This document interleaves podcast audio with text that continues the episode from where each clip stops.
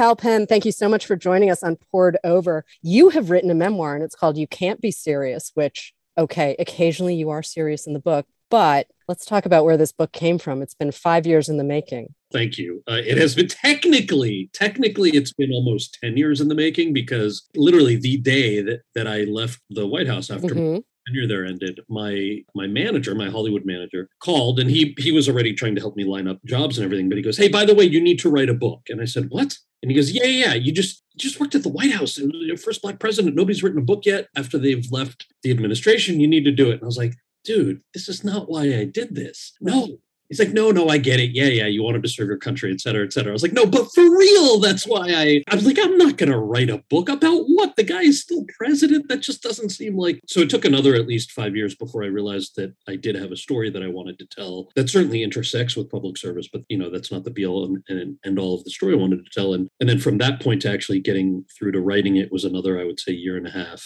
And then uh, just before the pandemic, I probably started writing it, and then you know had plenty of time. So. You're a Jersey kid. Jersey kid ends up at UCLA. Yes. You don't go to medical school. Correct. You don't become a consultant. You don't become a banker or an accountant. You you don't do any of the things that brown kids like you are expected to do. You become an actor. I do. I do. it's awesome, but we need to talk about this because you have blown up every single model minority myth there is in only a few years. I mean, you're not that old. Right. Thank you. the tricky thing for me about growing up in Jersey and then leaving to go pursue an acting career, it was twofold, right? It was the how does somebody who looked like me actually enter what I at the time had perceived as this unattainable monolith in many ways, right? How does somebody who doesn't know anybody, who isn't white or black, how do we, or especially who isn't white, but at, at that time at least there were some opportunities for black actors, although certainly not what they should have been it was navigating that space. And then it was also navigating the expectations from the South Asian community that I didn't seem to be meeting, right? The fact that we don't encourage folks within the community to pursue not just a career in the arts, we just, at that time especially, we just don't really uh, encourage them to pursue anything outside of the sciences. And there are a number of reasons for that, including immigration patterns and how it was that our parents' generation even managed to come and the fact that they filled a labor shortage in the sciences. None of that is anything that you understand when you're 16 years old. All you're hearing is an actor. That's not why I moved to America, right? And you you don't fully get it. So it was both of those things. I'm glad you asked that in that way. It was kind of navigating both of those things simultaneously, which which was a trip while I was doing it. And because I'm so used to telling stories like this, especially those early life stories, only to close friends and only after like beer number three when I started writing the book and it was just me and a notepad and a computer, that first draft got dark. I wasn't expecting those early life stories to be so dark. And I would show a chapter to Josh or send a chapter to my editor, just raw first draft. And both of them were like, uh, I thought you were writing a funny book. anyway, the point being, it was oddly kind of cathartic, where I'm like, oh, there, there are all of these emotions that as actors, uh, I think especially, we, we just kind of always keep with us and had to sort through how do, how do you tell a story keeping the emotion alive, but also keeping the perspective of, of now being in my early 40s and being able to to have that arc in my head. And part of that too is just an exercise in, you know, I'm, I'm used to writing sketches and characters. And when the character's you, you know, going through revision after revision to really making it something that's readable, something that look, something that makes it what I wanted it to be, which is I want you to feel like you're having a beer with when you're reading this thing or to get to that point. Took a few a few different versions, which is why it, it bumped up on those four or five years.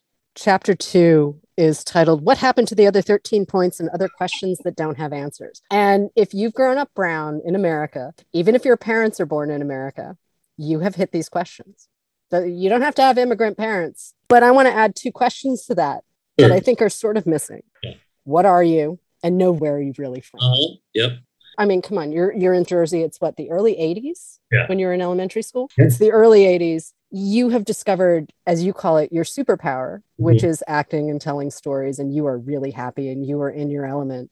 Right. But dude, people don't know what to do with you. So in my case, I think because because it was New Jersey and it was the part of New Jersey that's a suburb of New York City. So the question, what are you or what are you really? I didn't experience that in its full form until I moved to LA. Okay. Working in entertainment, frankly, because entertainment is for everything that we think of the entertainment industry. And, and I will fully disclose I love it and I work in it because I have such a passion for it. But it is one of the least diverse places I've ever been in my life. And especially when I was starting out in my career, it, the idea of where are you from, what are you, all of that, not to jump too far ahead. That chapter two in the book, the reason that I focused it more on kind of the pressure from within the community was that the pressure outside of the community at that point was probably your classic middle school bullying. In those days, we didn't call it bullying, we just called it eighth grade. And I'm, so glad there's a term for it now. I'm glad that as a society, we're like, uh, that's not cool. We shouldn't do that to each other. I knew that the teachers knew that there was this race based bullying happening. And by the same token, we all knew that there were maybe one or two teachers who wanted to help you out. And so props to them. You know, I remember, I think I mentioned him in the book, Mr. Manziano, our band teacher at Marlboro Middle School, who would let anyone say that they had to practice their instrument during lunch so that you could just hide in his music room and eat lunch, which is where I ate my lunch most days.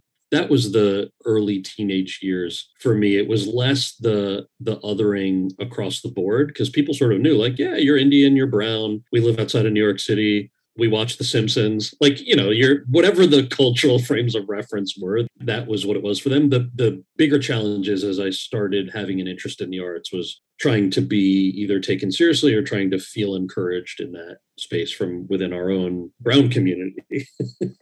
but it's a little harrowing as you write about the early parts of your career i mean beyond the beater car that you have at ucla which people can discover the name of the car the yeah. story behind the car. That is such a boy story. Oh my god that is boys at college. And it's a great story and it's very funny and it's very industrious and yay you for figuring out how to have a car because in la you kind of really need a car. Yeah yeah yeah but you've played terrorists. You've been asked to put on an indian accent more times than you can count.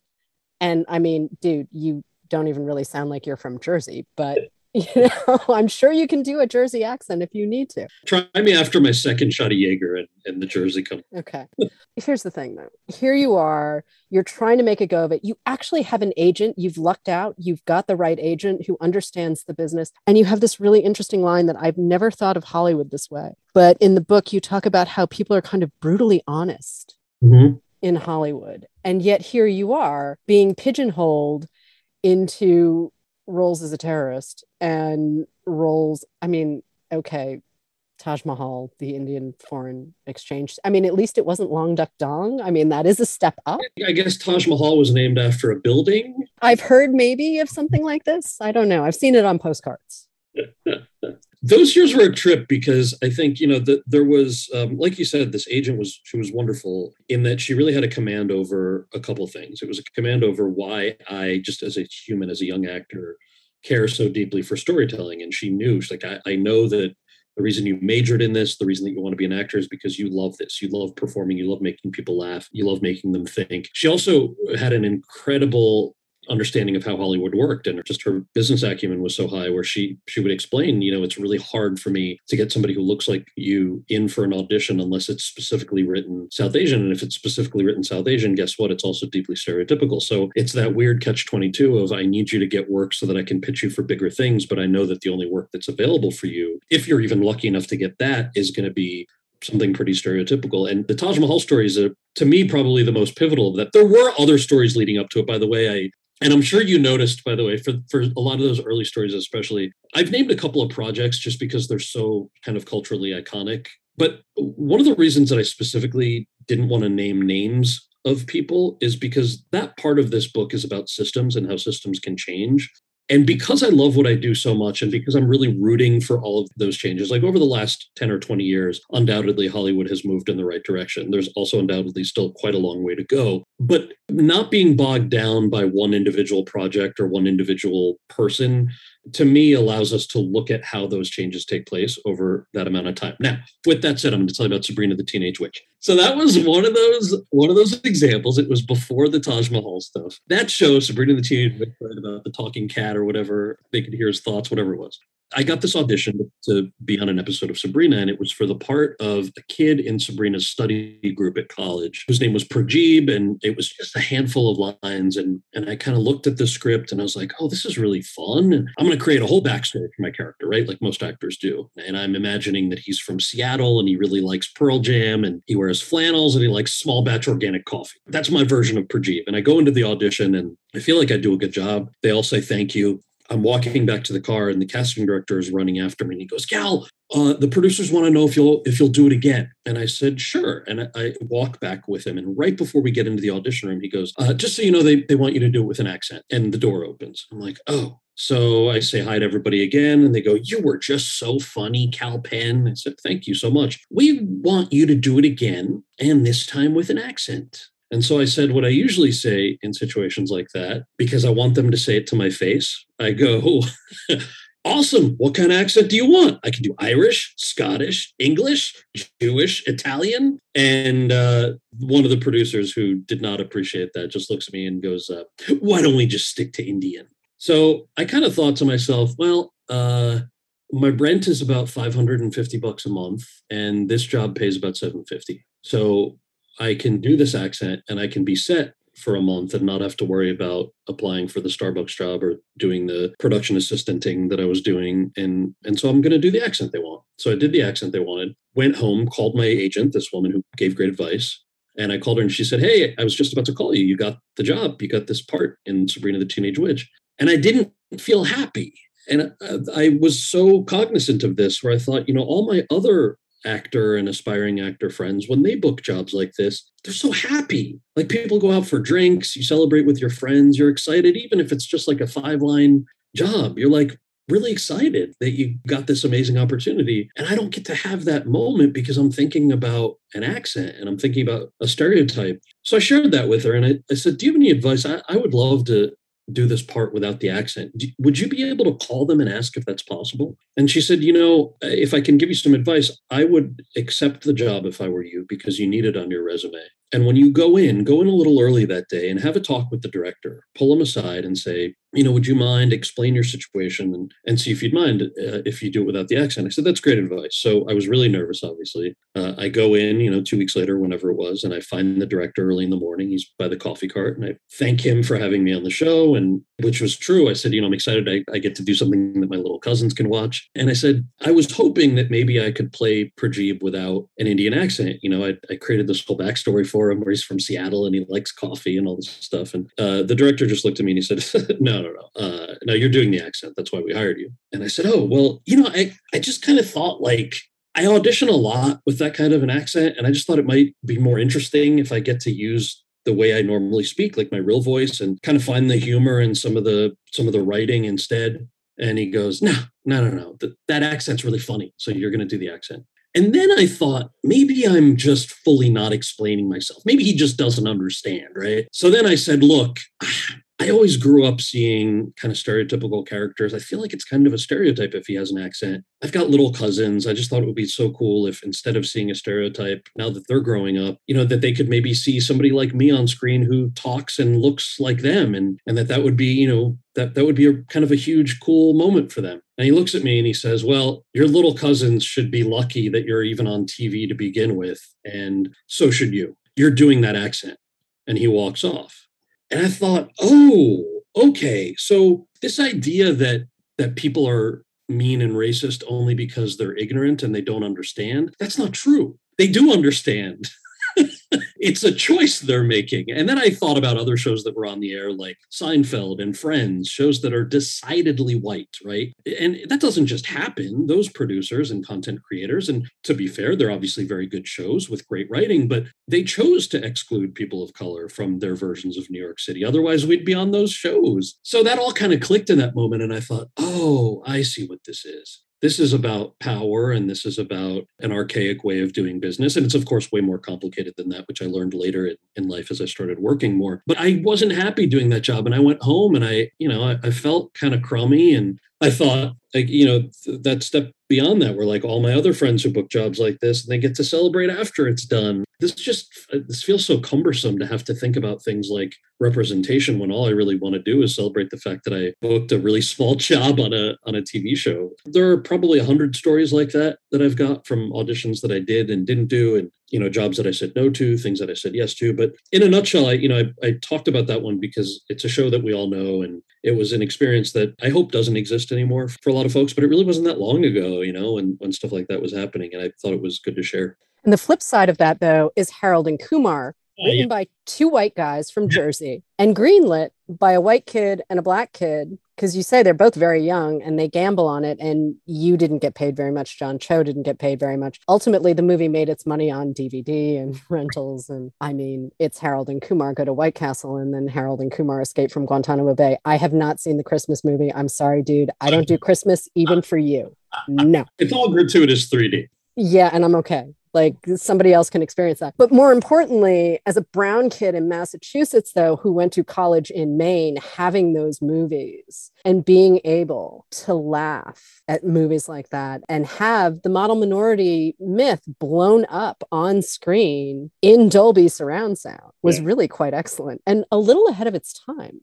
It was a little ahead of its time. Look, I I um, I love playing Kumar. He's way cooler than I will ever be in my life. If I can play Harold and Kumar 69 when I'm 100 years old, I would consider myself very lucky. And yes, that was a 69 joke. And uh, yes, it was written by two two guys, uh, Jon Hurwitz and Hayden Schlossberg, two white dudes who grew up in New Jersey. The reason they wrote that movie was they had plenty of Indian and Asian friends growing up, and they thought it was super weird that in movies they, if they did exist at all, they'd pop in for like one or two lines, and then they would just be absent and they were like well what if we just write a movie with those guys? And they did and and surprisingly they sold it. And to your point they sold it because there were two young executives at new line cinema who were given one shot to greenlight something that year and this was what they chose to greenlight. And the audition process was so long and i I don't remember which chapter, but I write about it because it was such a pleasant audition experience and it was so refreshing and eye opening. And it was just so cool to be auditioning with other people who just, no matter who they were, it was all about the craft. And when John Cho and I booked the parts, we, we were shooting the movie in, in uh, Toronto and Cho knocks on my apartment door the night before the first rehearsal. So the night that we got in and uh, he goes, Hey man, we're supposed to be best friends. We don't know each other. You want to grab a, a drink? I'm like, yeah let's do that. And literally over the first drink, he just says, Can you believe this movie's being made? And I said, No. And he goes, I mean, the idea that, that a studio has greenlit a movie with two Asian Americans as leads in a comedy that's not about their ethnicity is so groundbreaking and so refreshing and i'm just so happy to be a part of it. And my eyes lit up and i was like dude me too. You know i had no idea if he shared the same perspective if he had similar experiences. You know and now 15 years later i mean he is like a brother to me and we we know each other very well but it was just that first conversation that was about exactly what it seems like you experienced when you watched it you know for the first time. That was our experience making it and it was so special for for that reason and the fact that we just we just wanted to act. We just wanted to make people laugh. This was a, our first chance to really do that. Okay but john cho also gives you a copy of one of the best books in the world jhumpa lahiri's interpreter of maladies. It's a debut collection of stories that won the pulitzer prize right. the year it was published. I mean it is a spectacular story collection so you already know Mira Nair, who has created the movie Mississippi Masala, which so many of us love. But this leads you to the next piece of your career, the movie The Namesake, which is unlike anything you've done before, probably a little closer to you in real life, Jersey Boy.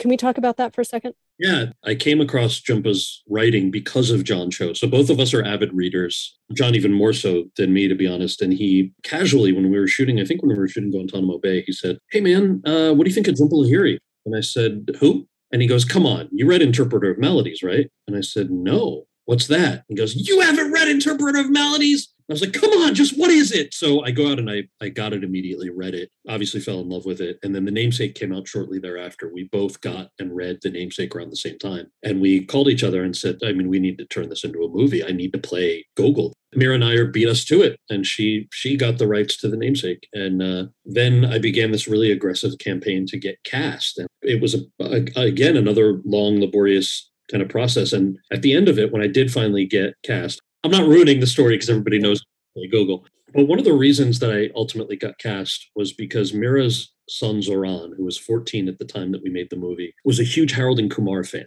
he and his his best friend at the time, Sam Walker, both of whom I gave a, a, shout out to in the book because for a, a, couple of months before I was able to audition for the namesake, they apparently lobbied Mira almost nightly, saying, Hey, Kalpen from Harold and Kumar, you've got to audition to be Gogol in the namesake. And the namesake is a drama. It's a it's an independent film. It's a drama. It's very much a Mira Nair film so I had written Mira a letter trying to really make my case to let me audition. And really the only reason that she let me was because her son lobbied for so long and then she came across my letter. And so when I traced that back, it, it went back to Van Wilder, in which I played Taj Mahal.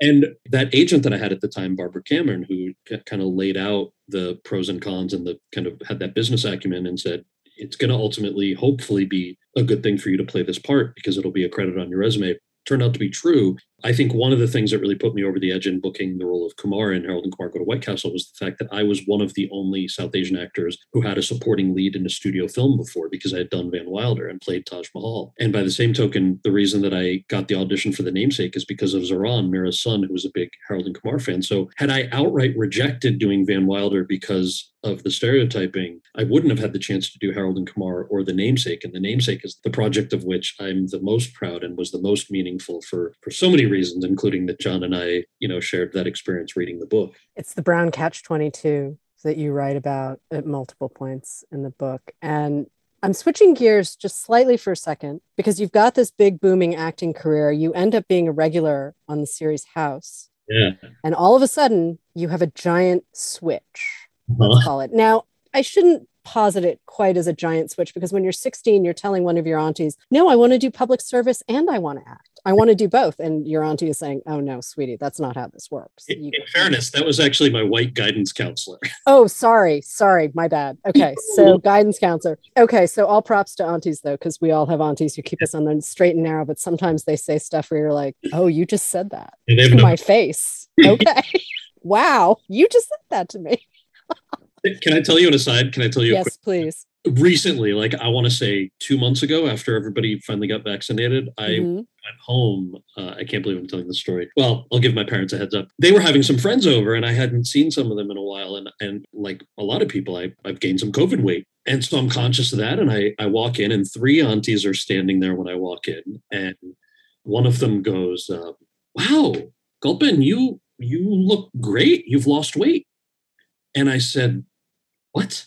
No, Auntie, thank you so much. I, I actually gained, you know, probably like 15 pounds during the pandemic. No, no, no. Your body looks great. Look at your body. You look great. You look like you've lost weight. Look at your body it's your face where you've gained all of that weight. Look at his face. And then she summons the other two aunties over and goes, See his face. Look how round, round his face is. And the other auntie is grabbing my face, going, Yes, wow, yes, but his body looks skinny, but look at his face. Oh, his face is so round. And I immediately texted Josh and I was like, So I want to die. And I know I said I wasn't drinking tonight, but I'm going to have five glasses of gin because I'm about to get into it with some aunties tonight, man. so we do love them and they do have no filter ever and they do, by the way they weren't wrong you know what i mean like i do gain the weight in my face first so i was like i really can't be mad at you at the end of all that no, you really can't be mad at aunties, but you can marvel at aunties. Yes. Like I frequently marvel at some yeah. of the things. I'm just like, okay, here we go. I love that story though. We might just leave it in anyway but you do you take a step back from a career and it's not like you're in any kind of lull in your career but you have an opportunity to become a surrogate for the obama campaign in iowa.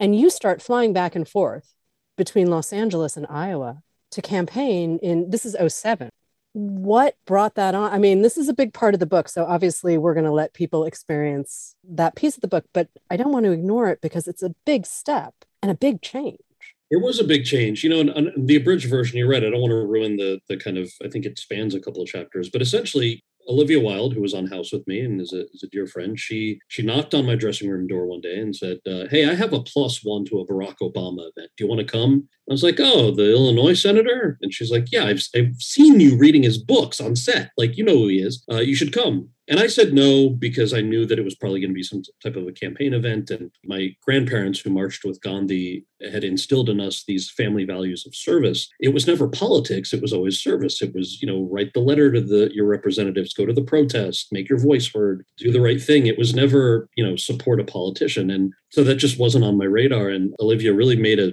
strong case, and I decided to go to this event. I was inspired at this event just by conversations that I had had with Obama and his young staffers. And I thought, all right, Olivia's going to Iowa for three days. I'll go with her. I'll go. I'll go to Des Moines for three days before the Iowa caucuses, and I'll help out. And at the end of those three days, I decided to stay for two or three more days uh, because I, I, just I was so floored that there were these people who were roughly my age, plus or minus five years, right? They were in their twenties and thirties, um, making almost no money, sleeping on couches, working for this guy who was thirty points down in the polls against I think both John Edwards and Secretary Clinton, who by every measure were just way more qualified to lead the country by the barometers that we use. And and still they just thought, you know, we know that we're, we're not doing this because we want a, a job with a future president. We're doing this because we don't think that our politics should have lobbying money and this guy who's running was opposed to the Iraq war before he was a senator and, and all of this kind of stuff that I thought, yeah, I can get behind that. Let me do that. And then I'm there for a month and a half, off and on. Obama wins the Iowa caucuses. His campaign expands. You know, when you start with a, any political campaign from an early stage, as it expands, it's like these concentric circles where if you're in one of the smaller circles, you're sort of trusted with more and more to do and more and more kind of leadership roles. And, and so I found myself working on youth outreach and strategy and the arts policy committee and, and things that really kind of flourished in that next year until the general election long story short, he becomes the president elect, and there was an opportunity to. Well, when I say there was an opportunity to serve at the White House, I am self deprecating about this in the book, but it's a true story. I'm an idiot and this is probably you know what I'll I will pause here because if there's one thing the pandemic's done for all of us it's it's everybody saying am I happy in my job and do I actually need to go into an office? And how do I get another job if I'm not happy with this one? I was very happy with my job working on house and acting is always my first love. But I kind of thought all right I've spent a year and a half basically telling other people that they should vote for this guy. Shouldn't I if there's an opportunity apply for a job in government and maybe take a sabbatical from acting to kind of help out and execute the things that we promised? And so the Obama campaign at, at end of the campaign before inauguration circulated this link, this change.gov, like here's where you upload your resume if you were a staffer. And somebody will call you if you're qualified for a job. And I thought, all right, well, I'll just do that. I'll just put my resume on the website and somebody will call me. Now, I knew that thousands of people were doing this because there were thousands of people who worked on the on the campaign. What I didn't realize was that like any job, like when you put your resume on the website, you're also supposed to call your network you're supposed to, you know, reach out to people, especially if they were people who you've worked for for the last year and a half. Like the analogy I would use is the company got bought out, but it's still the same company. Like you're going from campaign to governance, it's still the same set of people, except the responsibilities are now bigger. So if you want to do that, you should have both the respect to your employers and the self respect to make that known. The only person I told was Dan Spilo, my manager, my acting manager and that was it. And so we're backstage at the inauguration because I was invited to be part of this inaugural concert, which was a, an incredible opportunity. One of the perks of that was you got to bring your family and a couple of friends backstage to sort of say hello to the incoming first family. And I had not met Mrs. Obama before, and I said hello to her. I'd already said hello to the president. And she said something which I assumed she says to everybody, which is, hey, thanks so much for your help on the campaign. I hope you continue to help us out and stay in touch. And I said, of course. And Dan, the only other person I told that I applied for this job, he goes, Well, you know, Kal applied for a job, right? At the White House. And I was like, Oh no, man, come on, don't do this right now. This that's not how you don't do that. And Mrs. Obama, who's of course perpetually gracious and incredible, says, uh, What do you mean? What did you apply for? And he goes, No, he applied. He applied for a job at the White House. And nobody even called him back. And I was like, yo, Dan, this is not a Hollywood mixer. You don't just say whatever comes into your head. This is politics and this is the future first lady. Like, you got to be respectful. And she just says, What does he mean, Kal? What, what do you mean you applied for a job? So then I said, yeah, I, I applied. I, I submitted my resume for a for a White House job, and she looks at me quizzically and says, "Well, who did you apply with?" That's the moment it dawned on me that I was an idiot, and I said, "Oh, well, I I put my resume on change.gov. I mean, she gives me the look that like you would you would give somebody if they like dropped an ice cream cone on the floor, a piece of pizza, and just picked it up and ate it in front of you after the five second rule. She just looks at me like, "What's wrong with you?" And she called uh, the president back over, and he was talking to somebody else at the time, and she forced me to tell him exactly that. And they both sort of looked at me like like I was. Uh, well, he sort of smirked at me. She looked at me like I was an idiot, which I was. The look was not. It was less about judgment and more about oh are you not serious about this or or are you and and uh, and he said, well, you know, let, us look into this. And had a guy named Chris Lu, who, who became the cabinet secretary and was helping with with hiring, called me the next day to sort of discuss like the idea that they were actually already looking for somebody in the outreach office to do three of the jobs that I had done for the previous year and a half on the campaign, which was outreach to Asian American Pacific Islanders, outreach to young Americans, and outreach to the arts community. And so I was oddly qualified for three jobs at the White House, not just even the one, but nobody knew, you know, the nature of any job collecting website is if an algorithm is going to do that job it's, it's different than than a human actually sorting through it. And you know i tell the story knowing that obviously people now know yes it's president and mrs obama and and they're either revered or hated depending on your politics. But the big lesson there was less about the fact that they were even the incoming first family and more about if you're applying for a job and you've just gotten done working for somebody who you've done incredible things with and been along for this incredible ride like have the respect to them and the self-respect to just make it known. You know you're not asking for a favor you're just making it known that if you are in fact qualified you'd like to do this thing. So that was a big uh, a big ridiculous lesson for me in in getting that white house job you go to UCLA to learn how to act and make films, and you learn about the importance of story. I mean, that's the one thing, even when you're in the fourth grade and you figure out that acting's your superpower, story is it for you. And actually, working in government, it turns out you're really good at being an organizer. Those three jobs that you have, those are all organizing roles. And again, that comes back to story and connecting with other people over story. Mm-hmm. And when you take things out of just the data sets and tell the stories about the people that they impact, then you connect much faster with the people. So, what did you learn writing a memoir? Well, I mean, the first draft, like I mentioned, was just all just, wow, I haven't felt this self loathing since eighth grade. I mean, the, the biggest thing was I usually write sketches and characters. So when you're writing about you and your experiences it's it's filtering those stories in ways that that can resonate with somebody who doesn't necessarily know you. And i am notoriously bad at how i'm perceived. I don't have that sense of self that i think a lot of people in in the public eye or in public professions tend to have. You know i guess that's a good quality in some ways and it's also ridiculous when i go to the pharmacy in my pajamas forgetting that somebody might want a selfie. I think you're right. The, the storytelling aspect you know i wanted to tell my story in a way that made you feel like you were having a beer with me. And what i mean by that is even though I, I delve into things like identity and politics and family history and things that things that I'm really excited to share with everybody. I want it to be accessible to people who might disagree with me or might not have experience with the things that I have experiences with. So on the one hand, it's it's a, a book that I wrote specifically because it's for, for the 18 year old version of me. It's for anybody who's ever had multiple interests and passions and has ever been told you can't do that, you're crazy, uh, has ever considered whether they were actually crazy for having these these dueling passions. But then it's also for, you know, for the same reason that I love making comedies.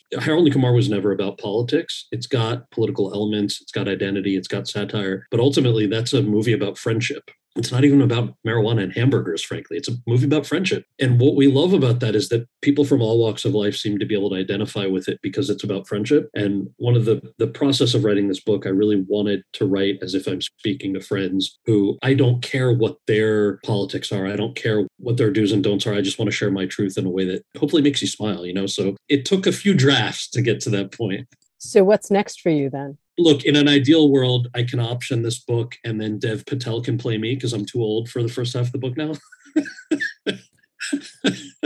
so like that'd be the move right there. I'm developing a couple of things for TV and there are a couple of film projects that I'm working on the, the next year and a half. So uh so you know it's it's mostly acting and we have talked about a fourth Harold and Kumar. We would love to make it. I know John is still uh, working on Cowboy Bebop for Netflix, and he's living uh, in New Zealand. And Jon and Hayden, the guys who wrote and created the franchise, are living in Atlanta for Cobra Kai, their amazing Netflix show they created. So we've got to find the right window, but uh, that's also on the agenda, I hope. Okay, but Bob Barnett is your book agent. That's no small thing, my friend. He's amazing. I love Bob Barnett. He's incredible. So more books. I possibly. Hope. My dream is for this book to do well. Yeah. I wrote it myself. That was important to me also. It's one of the reasons it took so long. There have been aunties who have called me to tell me how much of an advance other South Asian writers have gotten for their books. I can assure you I'm not in that ballpark, right? Then they've also called to be like, like you mentioned Jhumpa, right? I joke, I don't know if this joke is still in the book. It was in an earlier draft where it was like, oh, Jhumpa Lahiri, she won a Pulitzer for her first book. And then like awkward pause, Auntie stares at you because she knows you too have a book coming out. I'm like, yeah, I don't think I'm win- winning a Pulitzer for my first book, Auntie, but I'd like to make the bestseller list and write a second book. is that good enough for you? but yeah, no, I'd, I'd love to continue writing. I, I really enjoyed the process. I, I enjoyed sharing a lot of these stories with people, and I, I'd love to do more. That sounds like a really excellent plan. We're looking forward to more books from you and definitely more movies, but also more books. So thanks very much. Thank you. I appreciate it. Poured Over is a Barnes & Noble production. The show is available on Apple, Spotify, and Stitcher. Please rate and review us wherever you listen to podcasts.